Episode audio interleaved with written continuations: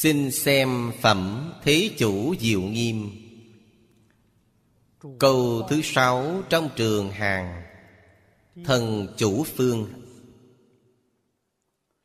Biến du tịnh không chủ phương thần, Đắc hằng phát diệu âm, Lệnh thính giả giai quan hỷ giải thoát môn. Ý nghĩa, câu sáu bảy rất rõ ràng. Trong chú thích của Đại sư Thanh Lương đã lược qua.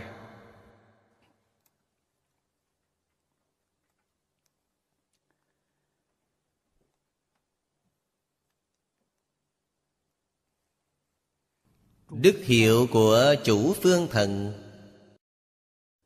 Là biến du. Từ đó mà biết rằng, Trong đó không có phân biệt không có chấp trước, Không có giới hạn. Tận hư không khắp Pháp giới Đều là đảo tràng. Người học Phật chúng ta Cũng phải lấy Pháp giới hư không Làm không gian, Hoàn cảnh sống của chúng ta. Như thế thì Tâm bạn mới có thể mở rộng được.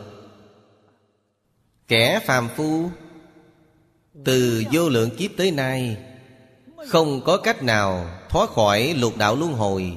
Thực tế là vì tâm lượng quá nhỏ. Năm trước khi giảng kinh, tôi đã từng nói, Hy vọng có thể mở rộng tâm lượng phá tan lục đạo Như thế chẳng phải có thể thoát ra được hay sao? Tâm lượng của bạn quá nhỏ, Bị nhốt bên trong lục đạo, Bạn thật đáng thương, Chẳng có cách nào cả. Chúng ta mở rộng tâm lượng, Lục đạo bị phá bỏ không còn nữa. Đó là một biện pháp hay. Làm sao để có thể đạt được mục đích này? Hãy thường tư duy như thế này. Trong Đại Kinh, Phật có dạy chúng ta Nhất thiết Pháp tổng tâm tưởng sanh. Lúc nào cũng nghĩ tới Tâm bao thái hư lượng chu sa giới. Hai câu khai thị này nói rất hay. Chúng ta chỉ niệm hai câu này ở trong chùa Phật. Không thường xuyên để hai câu này trong tâm. Nếu như thường để trong tâm Tâm lượng tự nhiên sẽ mở rộng.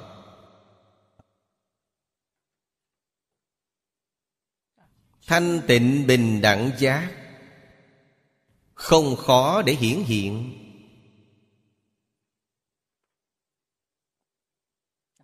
Chữ tịnh trong danh hiệu. Tịnh tức là không nhiễm. Không tức là chẳng chấp trước. Có tơ hào chấp trước thì sẽ chẳng thể không, chẳng thể tịnh. Không những thế Pháp chẳng nhiễm Phật Pháp cũng không nhiễm. Ấy là vì sao? Phật Pháp từ nhân duyên mà sinh Không phải là chân thực. Phật Pháp và Thế Pháp là tương đối. Phàm là tương đối thì đều không phải là chân thực. Cho nên, chư Phật Bồ Tát thị hiện trong thế gian, Giảng kinh thuyết Pháp vì chúng ta đều là phép phương tiện.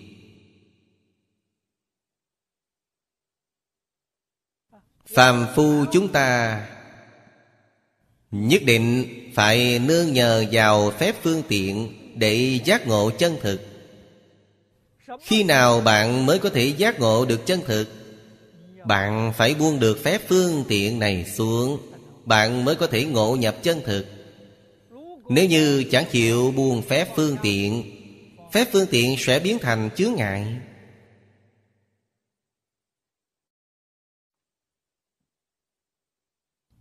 Đây là nhân tố Khiến chúng ta rất khó để thoát khỏi khốn cảnh.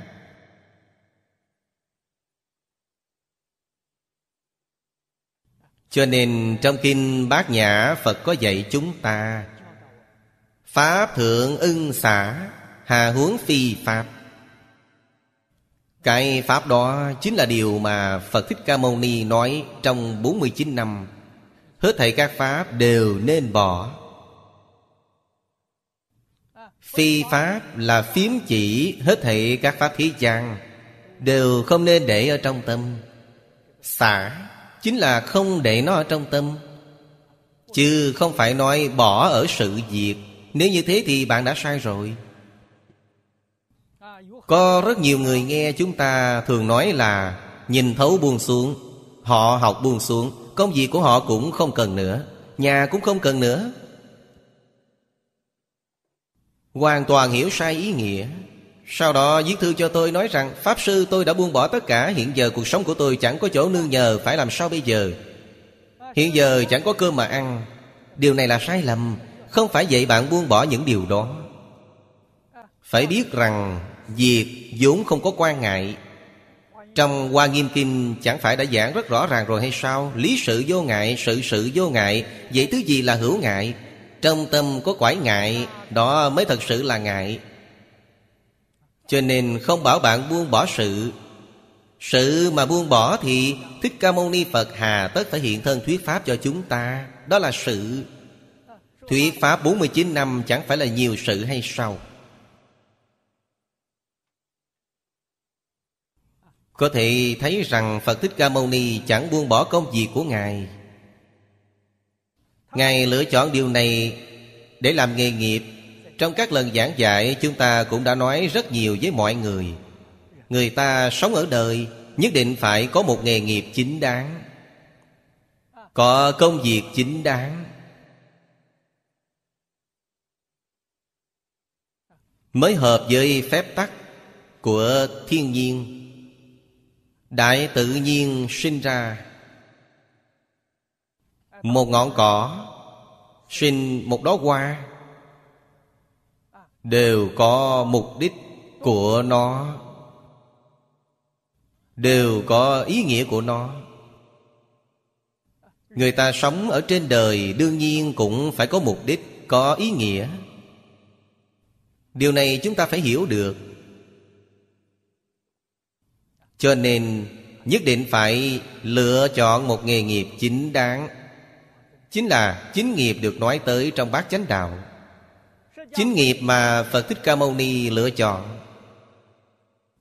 Dùng từ hiện đại mà nói chính là Giáo dục xã hội đa nguyên văn hóa. Việc làm của Ngài chính là công việc Giáo dục xã hội đa nguyên văn hóa. Chúng ta hãy quan sát kỹ.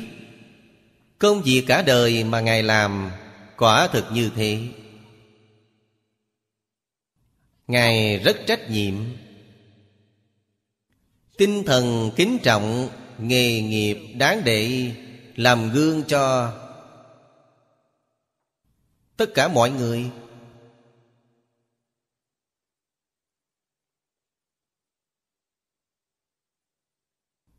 Ngài theo sự nghiệp giảng dạy, Từ trong kinh điển chúng ta có thể thấy được những ghi chép đó. Mỗi ngày giảng kinh thuyết Pháp 8 tiếng đồng hồ. Trong kinh nói nhị thời thuyết Pháp. Đơn vị tính toán thời gian của Ấn Độ, Họ chia ba ngày ra làm ba thời thần. Ban đêm phân làm ba thời thần. Cả ngày và đêm là sáu thời thần. Hiện nay chúng ta dùng đơn vị do người phương Tây phân chia, Phân thành 24 giờ. Cho nên chúng ta gọi là tiểu thời. Người Trung Hoa cổ đại thì phân chia ngày đêm thành 12 canh giờ, Dùng tí ngọ mão dậu để thay thế. Một thời thần của người Trung Hoa chúng ta bằng hai tiếng đồng hồ của người hiện đại. Cho nên chúng ta gọi nó là tiểu thời. Tiểu thời thì có người Trung Hoa gọi, Phần lớn nước ngoài không gọi là tiểu thời. Trung Hoa gọi là tiểu thời Vì nó nhỏ hơn thời thần của Trung Hoa. Thời thần của Trung Hoa lại nhỏ hơn thời thần của Ấn Độ. Một thời thần của Ấn Độ bằng 4 tiếng đồng hồ hiện đại. Hai thời giảng kinh, Tức là mỗi ngày Làm việc 8 tiếng đồng hồ. Có vị thầy nào? Một ngày giảng dạy 8 tiếng đồng hồ. Cả một năm không ngắt quãng, Cũng không nghỉ ngơi. Cả thế giới chẳng tìm thấy ai. Sao có thể nói là ngày ấy tiêu cực?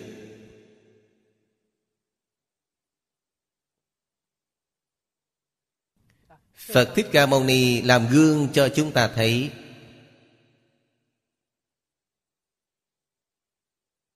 Chúng ta hôm nay lựa chọn nghề nghiệp này Giống với Phật Thích Ca Mâu Ni.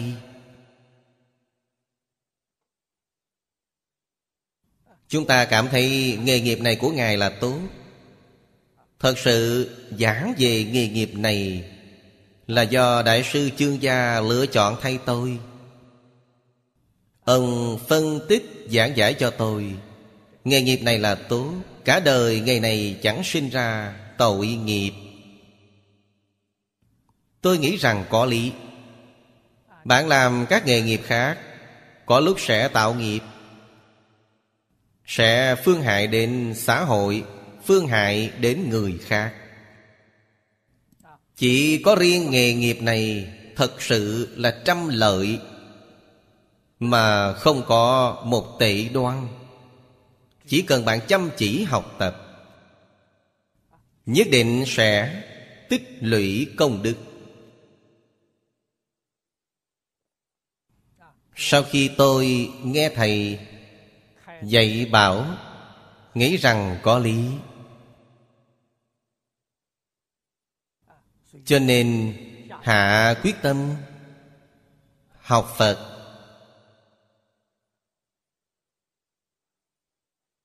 Lúc đó mới chỉ là học Phật mà thôi, Còn chưa phát tâm, giảng kinh. Luôn cho rằng giảng kinh là việc khó, Đó là điều chúng ta chắc chắn không làm được. Sau khi Đại sư Chương Gia viên tịch, Tôi từng được sự giới thiệu của lão cư sĩ Chu Kính Trụ, Quen biết với thầy Lý. Thầy Lý, thấy tôi nói việc giảng kinh, Coi là việc rất hệ trọng. Cẩn thận như thế. Cho nên, không dám phát tâm như vậy. Tôi thân gần với ông ấy. Cơ hội này Quả thực quá khéo. Ông đang làm việc ở một lớp kinh học tại Đài Trung. Tại liên xã ở Đài Trung phân thành rất nhiều các lớp. Đại khái có khoảng 20 đến 30 lớp. Tai nghệ nào cũng có. Học quốc văn thì có lớp quốc văn. Học thi từ thì có lớp thi từ. Học hội họa cũng có. Học thư pháp cũng có. Các lớp của họ rất nhiều. Đại khái khi đó khoảng 20 đến 30 lớp. Lớp kinh học này là học giảng kinh. Ông ấy nói với tôi Tôi nói với anh là anh nên đến lớp kinh học của chúng tôi để xem.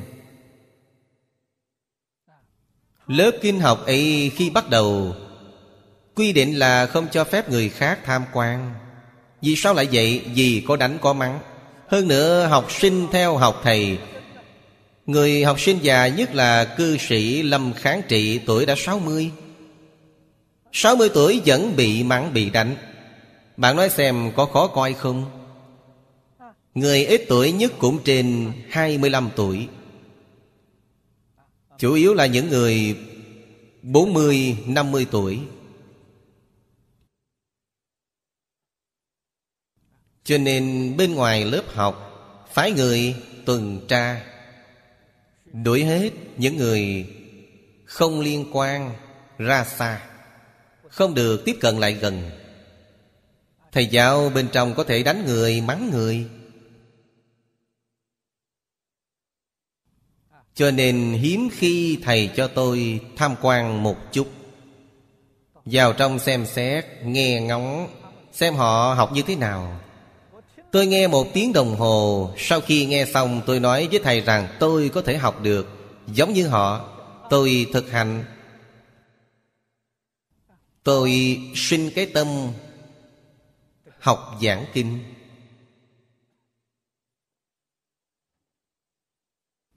Tôi biết được phương pháp dạy của Thầy giáo. Việc giảng kinh là giảng lặp lại. Trong các vị học cùng, Nếu so sánh với tôi về năng lực Thì đều không bằng tôi. Khả năng lý giải, khả năng ghi nhớ của tôi đều tốt hơn họ. Tôi nghe một lần Ít nhất cũng nhớ được 90% Tôi có năng lực đó. Còn những người trong lớp học thì không. Năng lực lý giải của tôi cũng cao hơn mọi người. Họ có thể học. Tôi nói tôi cũng có thể học. Vì thế cho nên tôi tham gia lớp học của thầy. Khi đó tôi tham gia lớp kinh học. Môn học đầu tiên chính là A Nan Vấn Sự Phật Các Khung Kinh.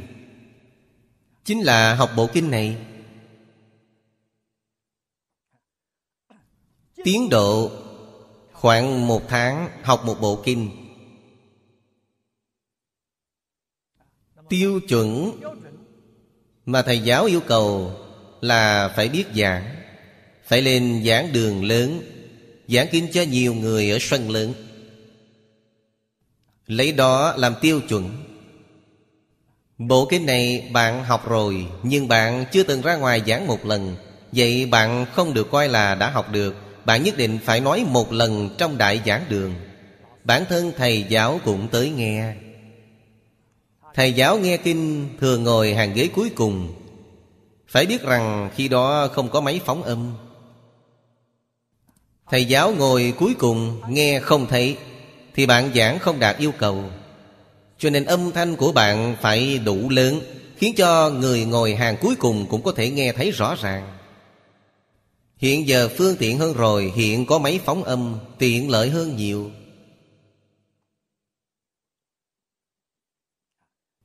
Chúng ta phải biết được Nghề nghiệp này là làm gì. Đạo tràng của nhà Phật Thực tế chính là Trường học mà người thời nay vẫn nói.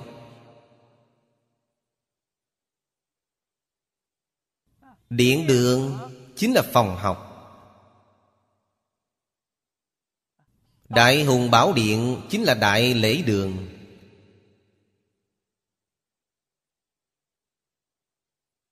Đại lễ đường dùng để làm gì? Để cùng thi cử. Cùng nhau học tập.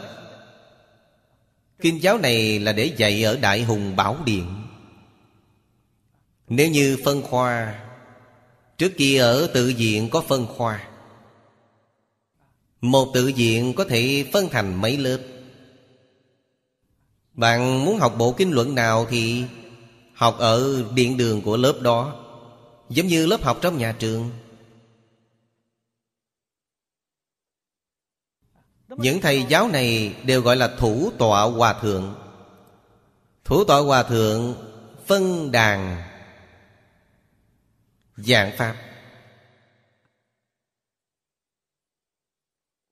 Không khác với lớp học trong trường hiện nay.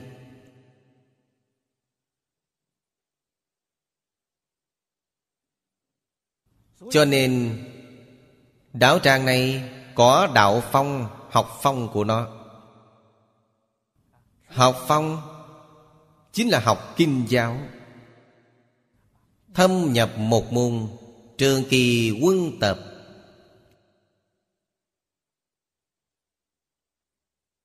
Đó là học phong. Đạo phong Tức là thực hiện những gì bạn học vào trong cuộc sống. Bạn phải làm được. Bạn không làm được thì còn có tác dụng gì? Cho nên học những điều không dùng được.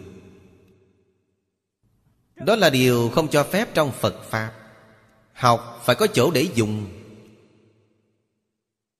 Học có thể giúp đỡ cuộc sống của bạn, Giúp đỡ công việc của bạn.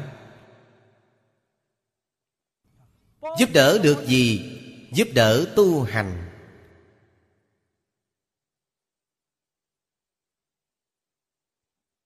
Hành Là tư tưởng hành vi của chúng ta. Nói theo cách hiện đại Bao gồm muôn vàng cách nghĩ, cách nhìn, cách nói Cách làm Quan điểm của chúng ta về vũ trụ cuộc đời.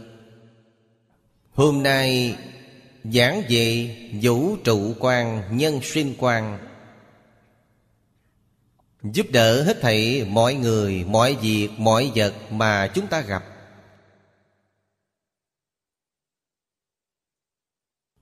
Trong đó nếu có sai lầm Tất cả điều đó gọi là hành vi. Hành vi có sai lầm Tu sửa hành vi sai lầm đó Cho đúng gọi là tu hành.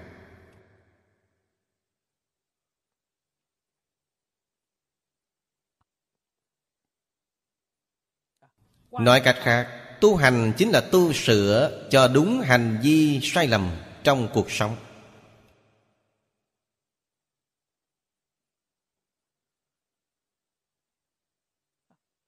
Tiêu chuẩn của việc cải chính Chính là lời giáo huấn của Phật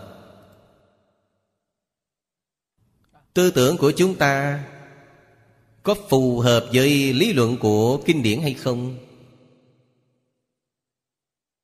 Nếu như tương ứng, Chúng ta phải biết rằng Tư tưởng kiến giải của Phật Là chính trì, chính kiến, Lấy Ngài làm tiêu chuẩn. Ngôn hành của Phật là Chính ngữ, Chính hành, Chính nghiệp, Đều lấy Phật làm tiêu chuẩn. Lúc nào cũng phải đối chiếu. Nếu như tương ứng, Chúng ta vui mừng. Hành vi của chúng ta là chính xác. Nếu như trái ngược, Bản thân chúng ta phải kiểm điểm, Sám hối, Sửa sai. Sửa cho đúng tư tưởng hành vi của bản thân, Đó gọi là tu hành.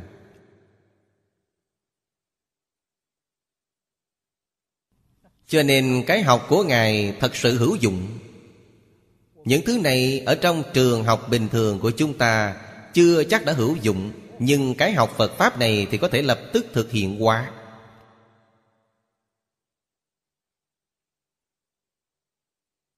Đúng với cách nói của người hiện đại hay nói là học tập linh hoạt và khéo léo ứng dụng.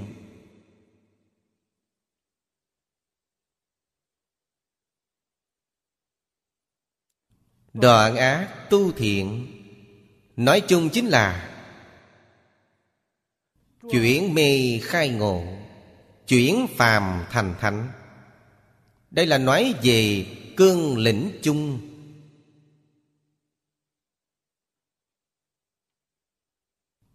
Thực hiện vào trong cuộc sống Từng chút từng chút một. Đều không rời khỏi nguyên tắc này. Đều có thể tương ứng. Thì đó gọi là học Phật. Đó gọi là sự giáo dục của Phật Đà. Cũng chính là cái dạy đa nguyên văn hóa Mà hiện nay vẫn nói.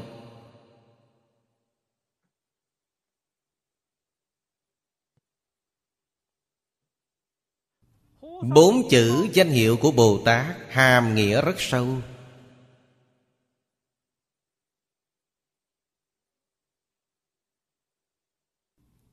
Nói từ sự, Nói từ tướng. Đó chính là Phổ độ chúng sinh. Chẳng phân quốc độ. Chẳng phân chủng tộc, Chẳng phân tôn giáo. Hết thảy đều đối đãi bình đẳng.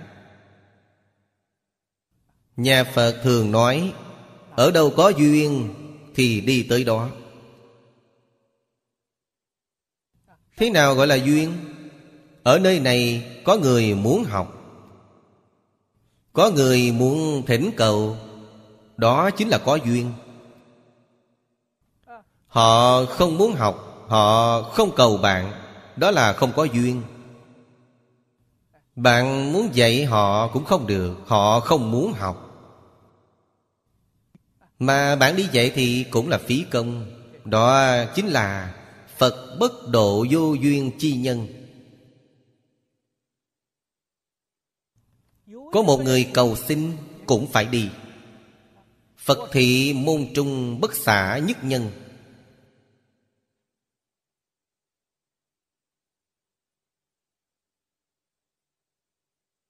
Rốt cuộc nên đi hay không? Phải xem hoàn cảnh hiện tại. Nếu như đồng thời có rất nhiều người ở rất nhiều nơi mời đi, Vậy phải đi qua làm sao? Phải sắp xếp thứ tự trước sau ra. Khi điều hòa.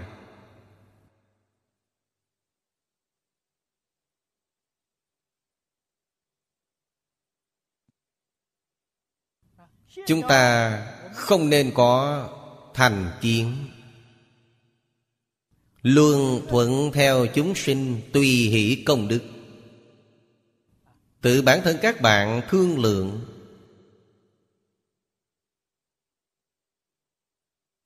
Sắp xếp ra thứ tự trước sau.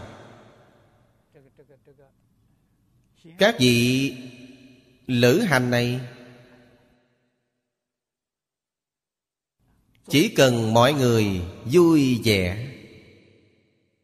Nếu như có tranh chấp, Vậy thì chúng ta sẽ không đi.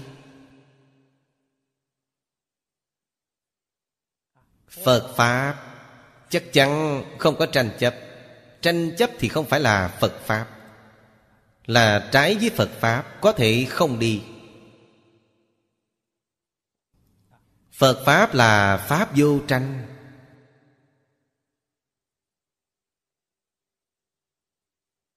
Dù là nơi nào, Tiếp xúc với Loại chúng sinh nào Nhất định phải giữ được tịnh Phải giữ được không? Tịnh thì sẽ không bị ô nhiễm. Không thì sẽ chẳng chấp trước tướng. Trong Kinh Kim Cang có nói Nếu chấp trước ngã tướng, nhân tướng, chúng sinh tướng, thọ giả tướng Thì sẽ chẳng không nữa. Không những tướng không thể chấp trước. Mạnh niệm cũng không thể có. Cái niệm này được nói ở nửa phần sau của bộ Kinh Kim Cang Ngã kiến, nhân kiến, chúng sanh kiến, thọ giả kiến. Cái đó càng di tế. So sánh lại còn càng di tế hơn. Tướng là thô, chiến là tế.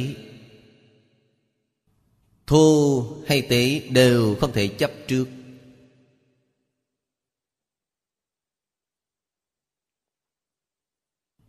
Cách nói này Là nói từ Sự tướng Từ lý mà nói, Biến vô tịnh không là Pháp giới. Hư không Pháp giới. Biến vô tịnh không Pháp giới, Đương nhiên không phải là điều mà chúng ta có thể làm được.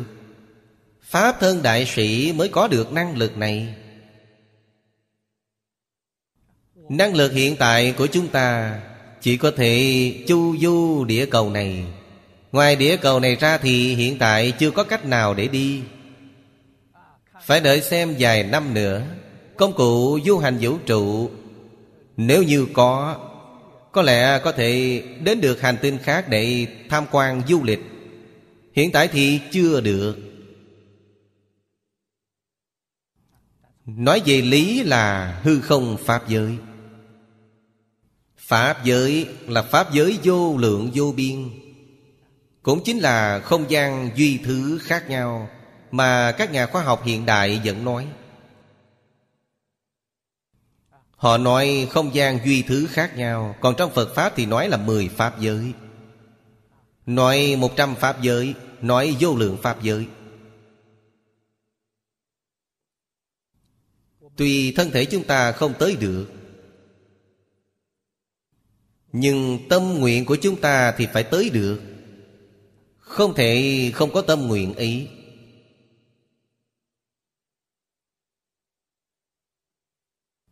Có tâm nguyện như vậy, Cái tâm nguyện đó Nhất quyết không được mất đi.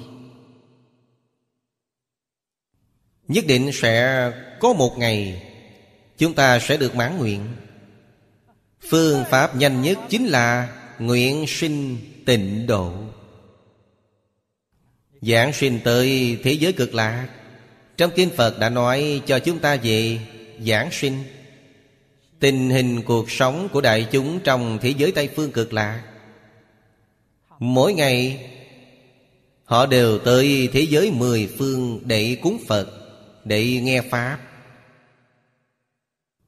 Để giáo hóa. Đó chính là vượt qua thời không.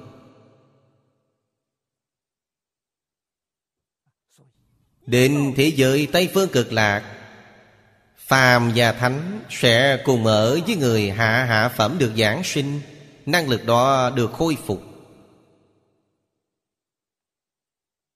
Cho nên không thể không đi Tây Phương.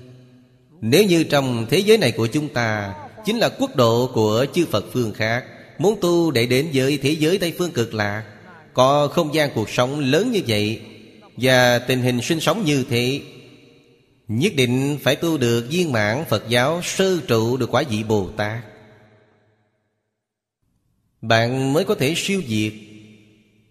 Nếu như bạn không thể viên mãn Phật giáo sơ trụ được quả vị Bồ Tát, Vậy thì phạm vi hoạt động của bạn chỉ có thể trong một đại thiên thế giới.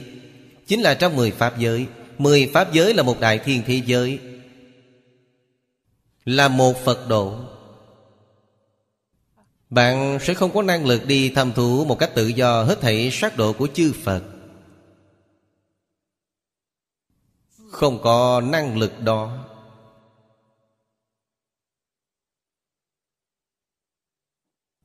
Nhưng điểm khác của thế giới Tây Phương là có Thần uy bản nguyện của Phật A-di-đà gia trị Đó là công đức chẳng thể nghĩ bàn.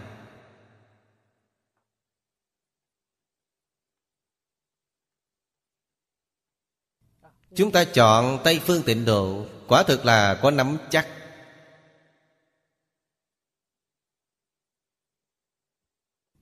Có đảm bảo. Ai đảm bảo cho bạn? Đại Thừa Vô Lượng Thọ Kinh là kinh sách bảo đảm. Ta khởi tâm động niệm. Ngôn hành tạo tác. Đều tương ứng với những gì được nói trong kinh điển. Đó chính là sự bảo đảm.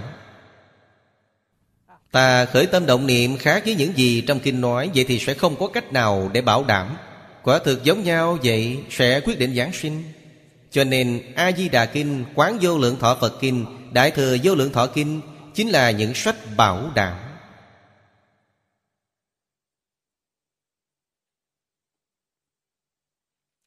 Không chỉ là Phật Thích Ca Mâu Ni bảo đảm, Phật tán thán. Sáu phương trong A-di-đà Kinh. Phật tán thán mười phương trong vô lượng thọ kinh. Đó chính là hết thảy chư Phật mười phương cùng nhau bảo đảm. Có lẽ gì mà lại không giảng sinh?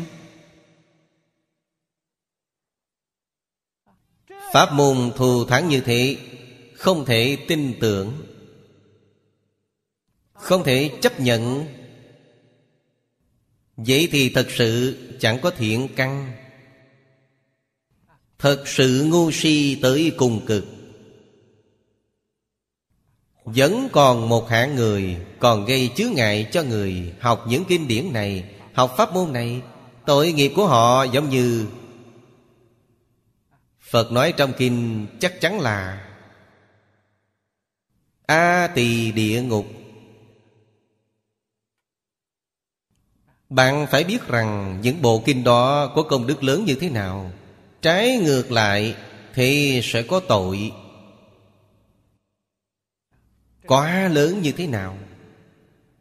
Tỷ lệ như thế, chúng ta nên nắm bắt được.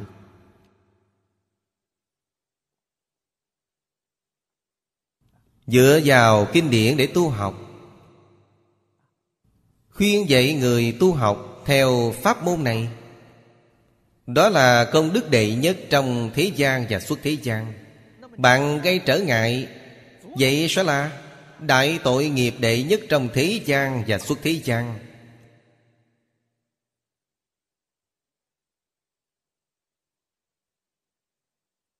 Tội còn nặng hơn so với việc phát động một cuộc chiến tranh giết hàng ức dạng chúng sinh.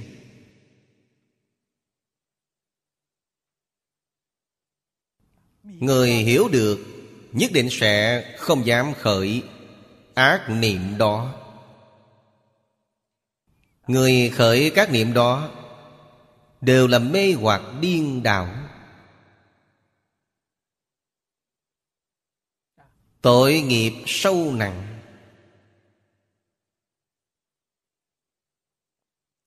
Bồ Tát biến du khắp mười phương thế giới Để làm gì? Phía dưới nói, Hằng phát diệu âm.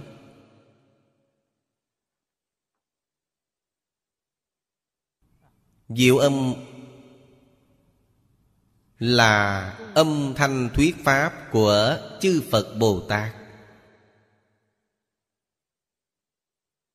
Nói cách khác, Có thể khiến cho hết thảy chúng sanh chuyển ác thành thiện. Âm thanh đó là diệu âm.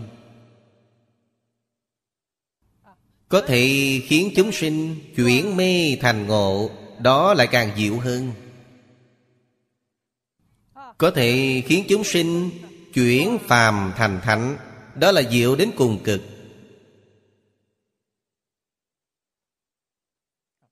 Phàm là những âm thanh này. Trong Phật Pháp đều gọi là diệu âm.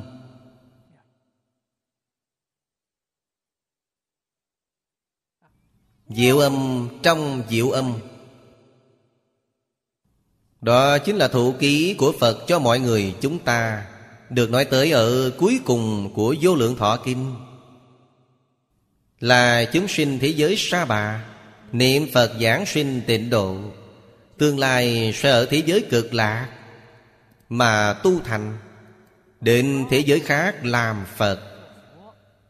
Bát tướng thành đạo đi giáo hóa chúng sinh đều gọi là diệu âm như lai. Cho nên hiện nay trong chứng quy y, pháp danh đều dùng diệu âm. Vì sao? Vì nhân quả tương ứng. Từ đó mà biết rằng diệu âm này nếu nói nghĩa hẹp Dạng đến cái diệu trong diệu Chính là một câu Nam Mô A Di Đà Phật. Công đức của danh hiệu chẳng thể nghĩ bàn.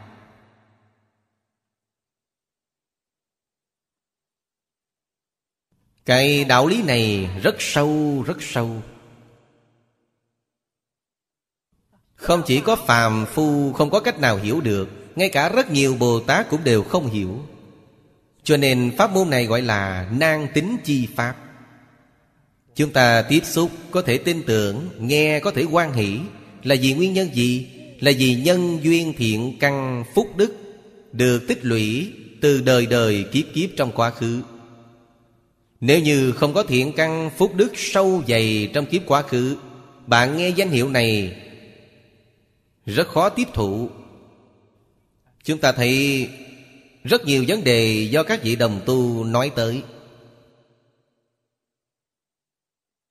Nói rằng học vô lượng thọ kinh này, Niệm câu A-di-đà Phật cũng mấy năm rồi, Quá đơn điệu Niệm tới mức chẳng còn thú vị, Có phải là có thể nên học thêm một chút kinh luận khác hay không? Là vì nguyên nhân gì? Duyên thì họ có rồi, Họ tiếp xúc rồi nhưng vì thiện căn phúc đức không đủ, Cho nên trong A-di-đà Kinh Phật có dạy chúng ta, Bất khả dĩ thiểu thiện căn phúc đức nhân duyên Đắc sinh bị quốc Chúng ta thấy niệm mấy năm nay, Niệm tới mức chẳng còn hứng thú, Muốn đổi thứ khác, Đó là do thiếu thiện căn phúc đức.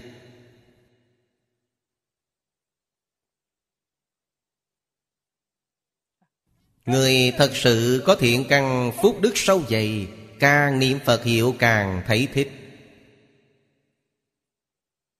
Có thể không ăn, không ngủ, Thích tới mức độ như vậy. Càng niệm càng có tinh thần.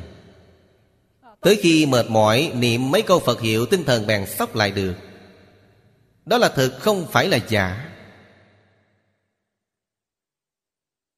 Vì sao tu ban châu tam muội? 90 ngày không ngủ. Không nằm xuống. Không ngồi xuống, Gọi là Phật lập tam muội. Lúc đứng, Lúc đi, Chúng ta giảng kinh hành. 90 ngày. Vì sao? Là vì thật sự có được Pháp hỷ nếu như niệm Phật mà vẫn còn lười biếng mệt mỏi, Vậy nhất định sẽ không chịu được. Đừng nói là 90 ngày, Ngay cả 9 tiếng đồng hồ bạn cũng không chịu được. Từ đó mới biết rằng, Tu Ban Châu Tam muội Là người phải có công phu đắc lực.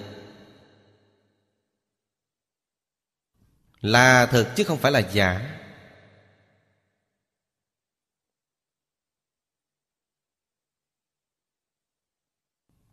Nghe nói Trung Hoa Đại Lục Còn có một hạng người niệm Phật. Cư sĩ Lý Mộc Nguyên Trở về từ Trung Hoa có nói với tôi, Có một vị hòa thượng niệm Phật, Đêm ngày, hàng năm đều không ngủ.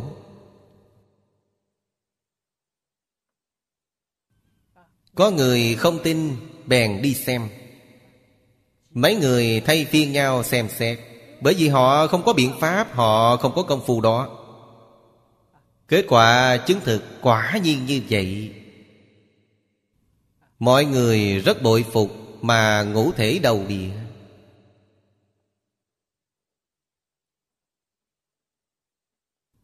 Gần đây, Tôi nghe nói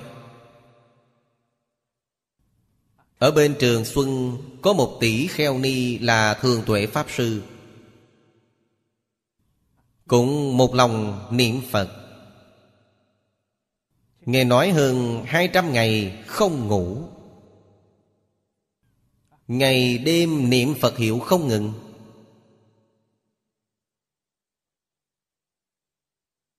Đó là vì nguyên nhân gì? Là vì thiện căn phúc đức sâu dày. Chúng ta có thể làm được không? Điều đó còn phải xem bạn có đồng ý làm hay không. Bạn đồng ý Thì dù thiện căn phúc đức của bạn không bằng người Nhưng vẫn có thể tăng cường được. Chỉ cần bạn thật sự muốn tu Bạn có thể tăng thiện căn phúc đức không đủ của bạn. Có thể tăng cường, có thể tăng lên. Mấy ngày đầu bạn thấy tương đối vất vả một chút. Bạn nhất định phải khắc phục.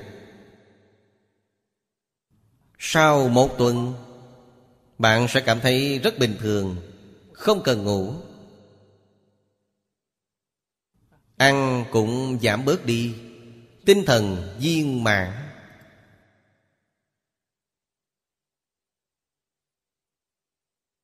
Cho nên câu A-di-đà Phật là Thuốc bổ vô thượng.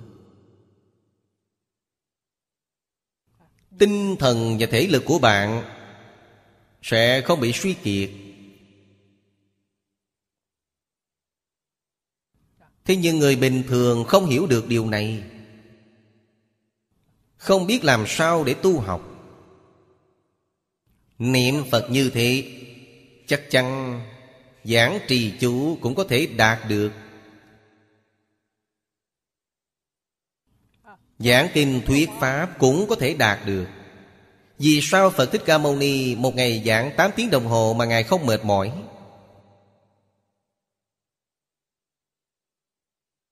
Tôi nghĩ các vị đồng học chúng ta Hiện nay phát tâm học giảng kinh, Hiện giờ mới bắt đầu. Tối mai tôi đi nghe. Cũng không tội Tôi hỏi vị đồng học mới học rằng Anh giảng mấy tiếng đồng hồ. Anh ta nói là đã nói 6 lần, Tối qua là lần thứ sáu. Trước kia đã từng lên giảng đài hay chưa? Anh ta nói chưa từng. Anh ta nói với tôi, Lên giảng đài, tâm luôn hoang mang lo lắng. Tôi nói vậy là bình thường. Ai lần đầu lên giảng đài cũng giống như vậy. Khi nào lên giảng đài, Tâm bạn mới có thể định được. Đại khái khoảng 2 đến 3 năm. Không có thời gian 2 đến 3 năm. Chắc chắn cái tâm khi lên giảng đài Sẽ không định được. Hai đến ba năm có thể định được tâm Là đã không tồi rồi.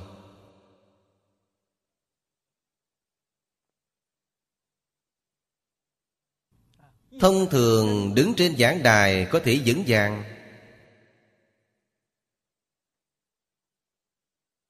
Ít nhất cũng cần 10 năm. Đó là gặp những vị gọi là quý nhân quan lớn, Học giả nổi tiếng. Đại thiện tri thức, Họ ngồi ở dưới, Bạn vẫn cứ bình thản bất động, Nói như bình thường. Đại khái cần phải 10 năm. Nếu không, bạn sẽ không có định lực ấy. Người bình thường tới nghe thì được, Bạn vẫn còn có công phu ấy. Nếu như gặp tổng thống tới nghe, Viện trưởng tới nghe bạn sẽ nói linh tinh, Gặp được người trong ngành thực sự. Vì thiện tri thức thông hiểu Phật Pháp Thật sự tới ngồi ở trong, Bạn cũng sẽ hoang mang. Bản thân bạn không còn làm chủ được, Cho nên cần ít nhất 10 năm trên giảng đài. Vậy mới không chịu ảnh hưởng từ ngoại cảnh, Cần phải luyện tập. Không luyện tập không được. Cho nên người học giảng kinh Không thể rời khỏi giảng đài một ngày. Hiện nay mới học, Một tuần giảng một lần. Hy vọng hai năm sau, Nhất định có thể làm được Một tuần đứng giảng hai đến ba lần. Không ngừng nâng cao. Nâng tới mức một tuần ít nhất giảng năm lần. Luyện tập như vậy mới có thể thành công. Học được kỹ năng, phương pháp Học giảng kinh này rồi Nếu như không có giảng đài để bạn luyện tập Nửa năm sẽ cảm thấy xa lạ Một năm sẽ quên sạch sẽ. Cho nên, then chốt quyết định thành bại sau này của bạn Là ở giảng đài. Bạn không rời khỏi giảng đài mới được.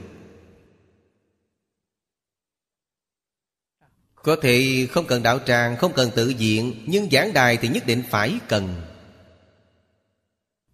Ở đó, người nghe không bị câu thúc.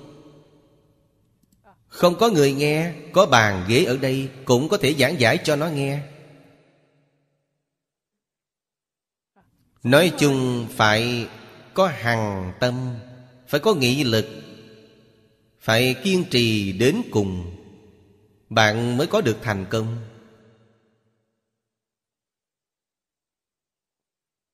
Giảng kinh tới mức càng giảng càng ham thích.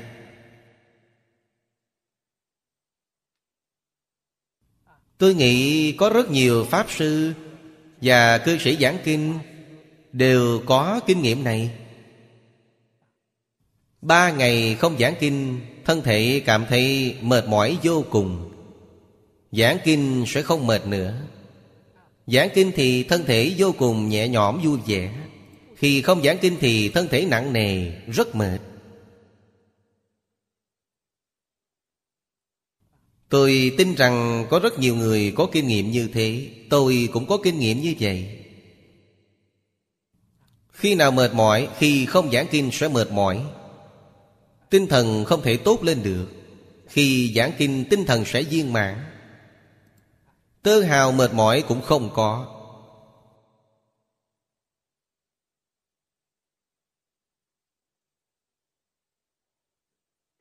Giảng một câu thuật ngữ của nhà Phật, Cá trung ta mũi này.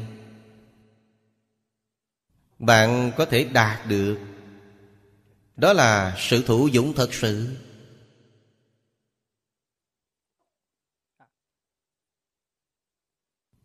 Một chữ quan trọng nhất Trong đắc Pháp chính là hằng.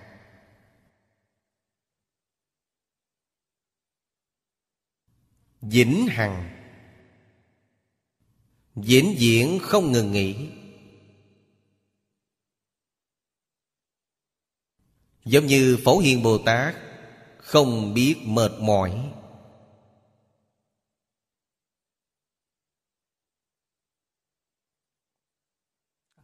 Kinh phải giảng cho hay, Phải thật sự có thể nhiếp thụ nhân tâm. Quan trọng nhất Chính là bản thân phải y giáo tu hành. Biện kinh điển của Phật Thích Ca Mâu Ni Thành kinh điển mang tự tính của bản thân. Điều này là chân thực, Quý không hư vọng. Kinh điển của Phật Thích Ca Mâu Ni được ra đời từ trong tự tính. Hiện nay chúng ta chẳng thể nào có thể minh tâm kiến tính Nhưng ta mượn kinh giáo của Phật. Ta lý giải sâu sắc Thì hoàn toàn có thể làm được Trong bất giác tính đức sẽ hiển hiện. Vì từng câu từng chữ của kinh giáo Đều lưu xuất ra tính đức. Chúng ta dùng phương pháp này để minh tâm kiến tính Tông môn thì dùng để tham bác nghiên cứu. Đại khai viên giải được dạy Chính là khi bạn đã khế nhập thâm nhập. Khế nhập Tức là tính giải hành chứng Mà tôi đã nói với các vị đồng tu giảng.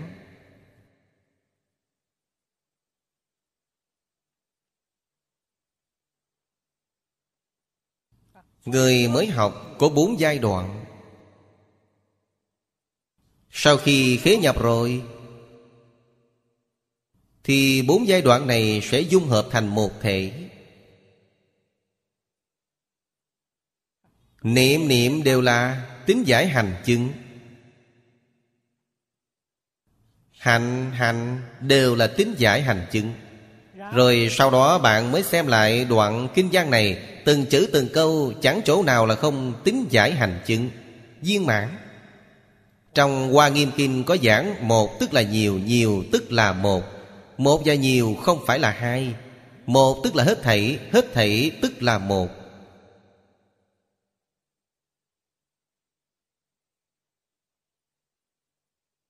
Sau đó Lục căn của chúng ta đối với cảnh giới lục trần. Không có pháp nào là không viên dung.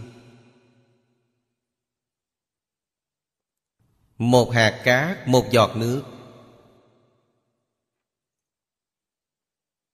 Đều đầy đủ Hết thảy. Tận hư không biến pháp giới Chẳng bỏ sót một thứ gì. Làm sao để chúng ta thâm nhập vào cảnh giới đó?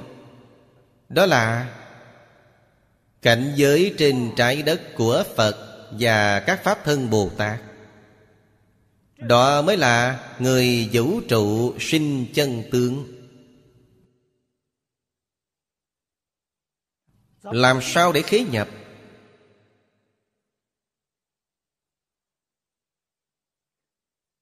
Chướng ngại đầu tiên Chính là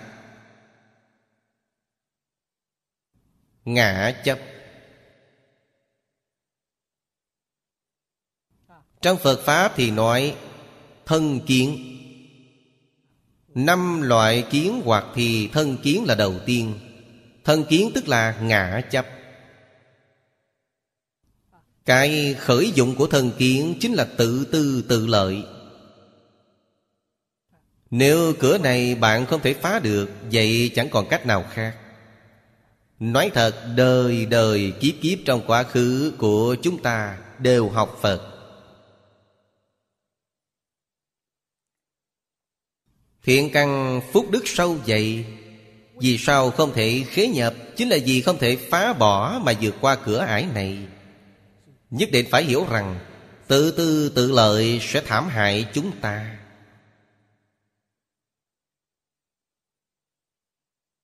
Bạn biết nó đời đời kiếp kiếp thảm hại chúng ta. Đó gọi là kháng phá, Tức nhìn thấu bạn biết nó, Nhìn thấu nó rồi thì tự nhiên sẽ buông bỏ. Chỉ cần phá thoát được cửa này, Về sau sẽ dễ dàng. Cửa đầu tiên là khó vượt qua nhất. Không vượt qua được, bạn sẽ không tiến bước tiếp được.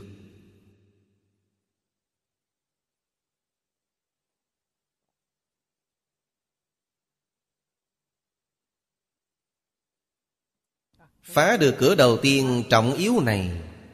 Phương pháp dùng của Đại Thừa và Tiểu Thừa sẽ không giống nhau. Phương pháp của Tiểu Thừa rất dụng về. Rất khó để phá vỡ.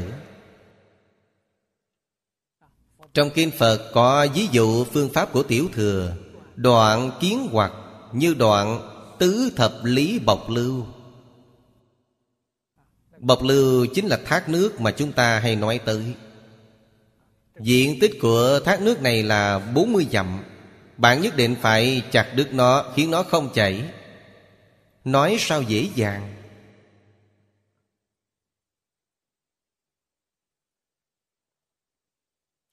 Nhưng phương pháp của Đại Thừa thì phương tiện hơn. Khởi tâm động niệm đều nghĩ cho người khác. Đừng nghĩ gì mình. Niệm niệm nghĩ, Đều nghĩ làm sao để tốt cho người làm sao khiến người khác được lợi ích? Dần dần trong bất giác, Quên đi bản thân mình. Họ dùng phương pháp này để phá vỡ. Phương pháp này cao minh hơn nhiều so với tiểu thừa.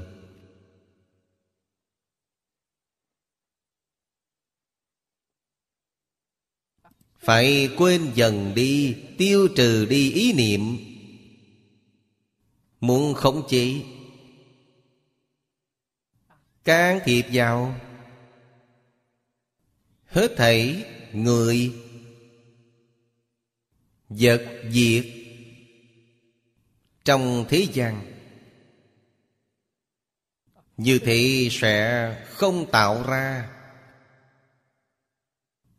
Chướng ngại cho công phu của chúng ta. Người phàm đều muốn khống chế can thiệp, Chiếm hữu hết thảy vật diệt người. Việc này gây ra rắc rối rất lớn. Toàn bộ là do tự tư tự lợi. Nói tự tư tự lợi là nói chung. Cái này phân biệt nhỏ ra. Chỉ cần có một chú ý niệm này Thì đều là tự tư tự lợi. Cho nên phải phá bỏ được tự tư tự lợi. Đối với hết thảy người, hết thảy việc, hết thảy Pháp Dù là thế Pháp, Phật Pháp. Cũng nhất quyết không có ý niệm can thiệp. Nhất quyết không có ý niệm khống chế Chúng ta sẽ có được sự tự tại lớn lao Sẽ được giải thoát thật sự. Bạn quản gì của người khác để làm gì? Quản gì của người khác bản thân bèn rơi vào trong hầm lửa. Cho nên không nên quản. Không quản thì bạn mới thăng lên, bay lên. Hệ quản sẽ bị người khác kéo xuống Kéo xuống nước mất. Ngàn dạng lần không nên chấp trước. Tôi có quyền tới quản Bạn có quyền đó là đọa lạc Không được quản. Nhất định không phải là thăng lên. Quản không tốt thì một thân tội nghiệp, Đi vào tam đồ địa ngục.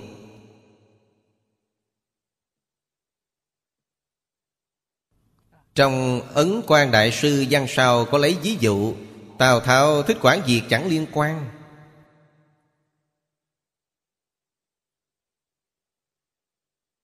Đó vào địa ngục, Biến thành súc sinh.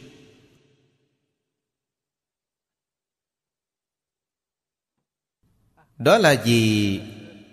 Trong sách nhân quả báo ứng có ghi chép. Giống như trong An Sĩ Toàn Thư cũng có nhắc tới công án này. Đó là trước kia không rõ triều đại nào có giết lợn. Sau khi giết lợn xong, Sau khi cạo lông xong, Trên bụng vẫn còn có mấy chữ Tào Tháo thất thế thân. Tào Tháo đầu thai vào thân lợn đã là lần thứ bảy. Đó là sau khi ra khỏi địa ngục, Đầu thai làm súc sinh trả nợ, Bạn giết bao nhiêu người? Giết người phải đền mạng. Quý không có chuyện tùy tiện giết rồi không chịu trách nhiệm, Làm gì có lẽ đó? Bạn giết bao nhiêu người, Tương lai bạn phải trả ngần đó mạng. Vẫn phải trả lại. Thiếu tiền trả tiền, Giết người đền mạng. Không thể nói thành Phật rồi Thì không có nhân quả nữa, Không có lý đó.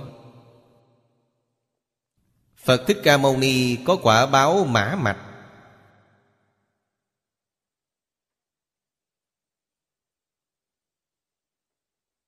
Họ Thích Ca bị quỷ diệt.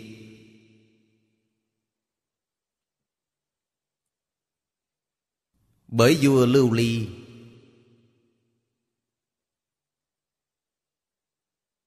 Điều này rõ ràng cho chúng ta thấy. Thiện nhân được thiện quả, Ác nhân ác chịu ác bao.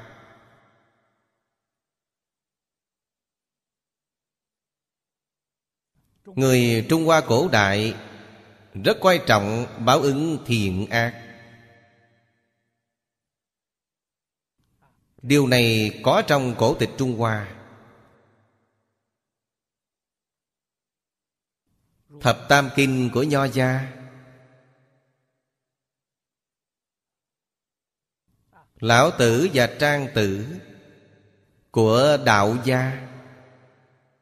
Gần như tất cả bách gia chư tử tiên tần Đều nói tới vấn đề này. Hơn nữa, vô cùng quan trọng Khuyên người ta, Đoạn ác tu thiện.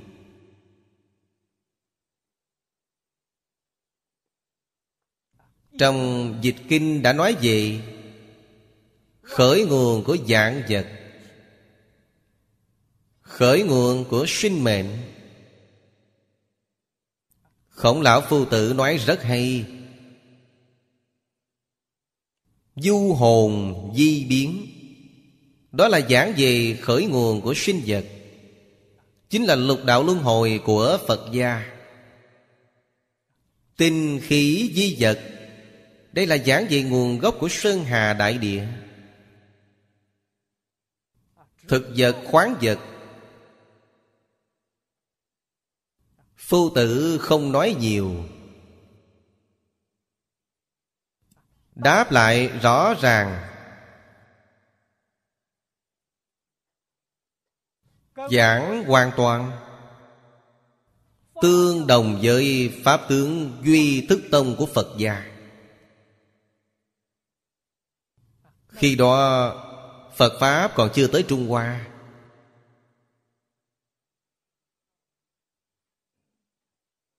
Quan điểm của phu tử hoàn toàn giống với quan điểm của Phật Thích Ca Mâu Ni. Đó chính là Sở kiến của anh hùng đại khái tương đồng mà người Trung Hoa nói.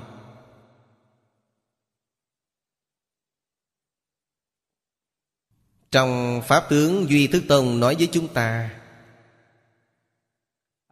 Biết khởi nguồn của sinh mệnh trong vũ trụ Chính là tự tính.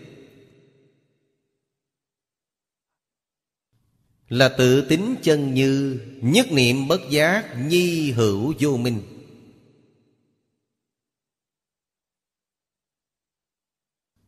Từ trong vô minh Sản sinh ra biến đổi, Vô minh bất giác sinh tam tế. Tam tế tượng Chính là hai câu mà phu tử nói.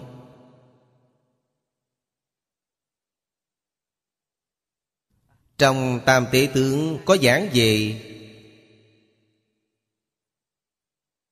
Kiến phần, tướng phần, tự chứng phần. Tự chứng phần là thể Tướng phần là vật chất Kiến phần là tinh thần. Du hồn di biến là giảng về kiến phần Tinh khí di vật là giảng về tướng phần.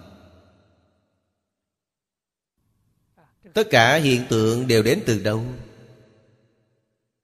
Vì sao lại có lục đạo luân hồi? Hai câu này của phu tử Có rất ít người hiểu được Nếu như chúng ta không đọc Kinh Phật Cũng không hiểu được câu này Chỉ thành hỗn độn, Hàm hồ Nếu đã đọc kinh luận Pháp tướng Duy Thức Sẽ vô cùng khâm phục hai câu này của phu tử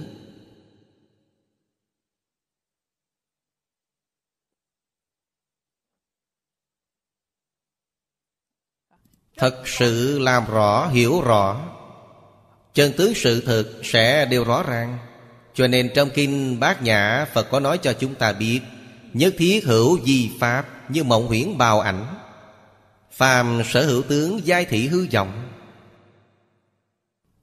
Phàm sở hữu tướng ở đây Bao gồm cả Phật Pháp và thế gian Pháp. Phật nói những lời này dạy chúng ta để làm gì? Có ý nghĩa gì bên trong? Ý nghĩa chính là dặn dò chúng ta, Hết thảy các pháp này bạn có thể thụ dụng, Nhưng không thể chấp trước. Không thể khống chế. Nếu như bạn có động niệm Muốn khống chế nó, Muốn chấp trước nó, Vậy gọi là vô minh. Cái vô minh của bạn sẽ nổi lên. Vô minh chắc chắn sẽ biến thành phiền não Phiền não sẽ biến thành nghiệp chướng. Phiền phức sẽ lớn, Nghiệp chướng chính là biến nhất chân Pháp giới thành lục đạo luân hồi, Biến thành tam đồ ác đạo. Vốn là không có, Nhưng đều do bạn mà biến hiện nó ra, Tự làm tự chịu. Mà quả thực không có chuyện như thế cho nên, trong Kinh Kim Cang có nói, Nhất thiết hữu di pháp như mộng huyễn bào ảnh.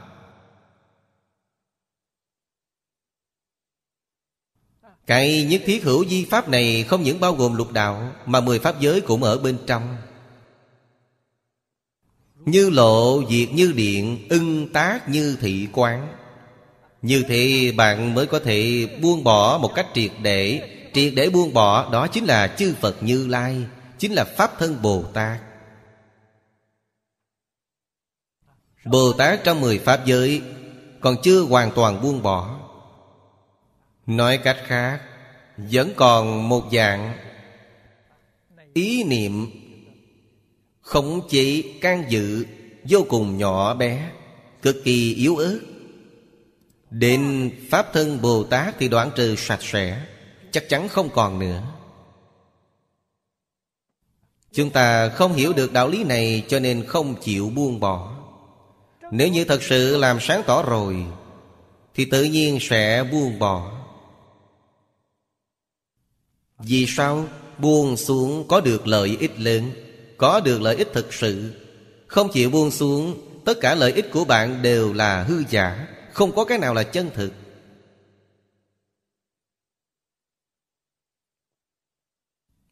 Cho nên phải hiểu được điều này. Bồ Tát thuyết Pháp, Lệnh thính giả giai quan hỷ. Từ trong đó có được giải thoát. Giải thoát ở đây Chính là chứng quả Mà người bình thường chúng ta vẫn nói. Chứng vô thượng bồ đề. Giải thoát. Giải làm động từ. Đây là chữ phá âm. Cởi bỏ nó ra. Khai mở điều gì? Cởi bỏ phiền não. Cởi bỏ vọng tưởng. Cởi bỏ phân biệt. Cởi bỏ chấp trước. Thoát, Tức là thoát ly lục đạo luân hồi, Thoát ly mười pháp giới. Chứng đắc nhất chân Pháp giới. Giải thoát là chứng đắc nhất chân Pháp giới. Giải là nói đối với nhân, Thoát là nói đối với quả.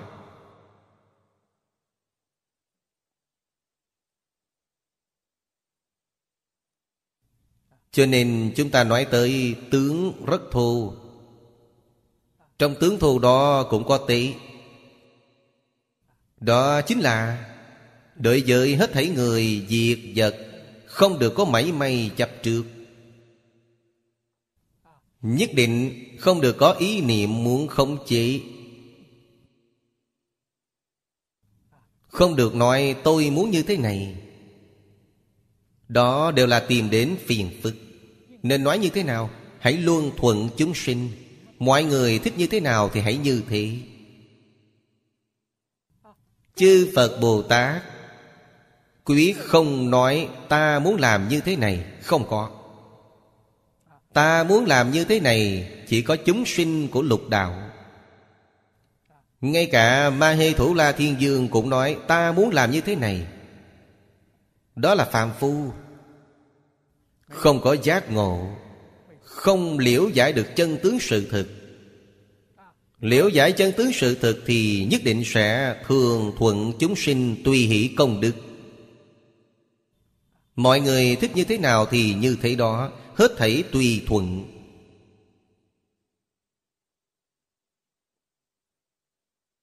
Đây là điều mà chúng ta nhất định phải học tập. Tới khi có thể thường thuận chúng sinh tùy hỷ công đức Khi đó bạn sẽ vui vẻ biết bao, tự tại biết bao. Cho nên chúng ta tổng kết ở trên cửa là Tự tại tùy duyên.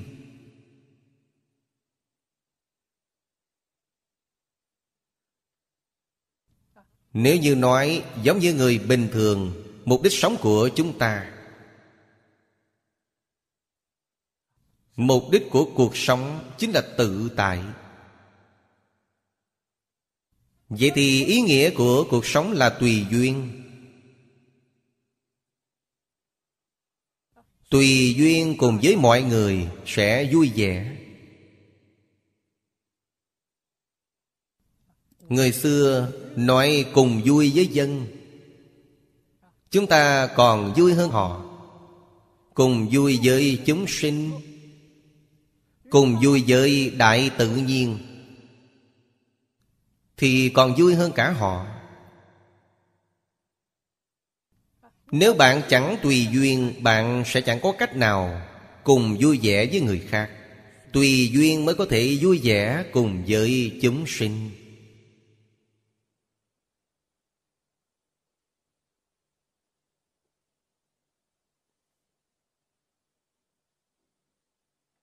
Chúng ta nhìn từ vị thần chủ phương này.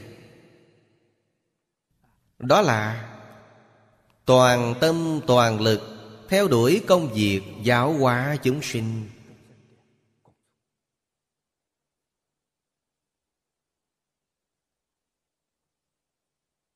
Theo đuổi công việc dạy học. Từ đó mà chứng quả. Hôm nay chúng ta giảng đến đây. A Ni 佛阿弥陀佛。阿弥陀佛。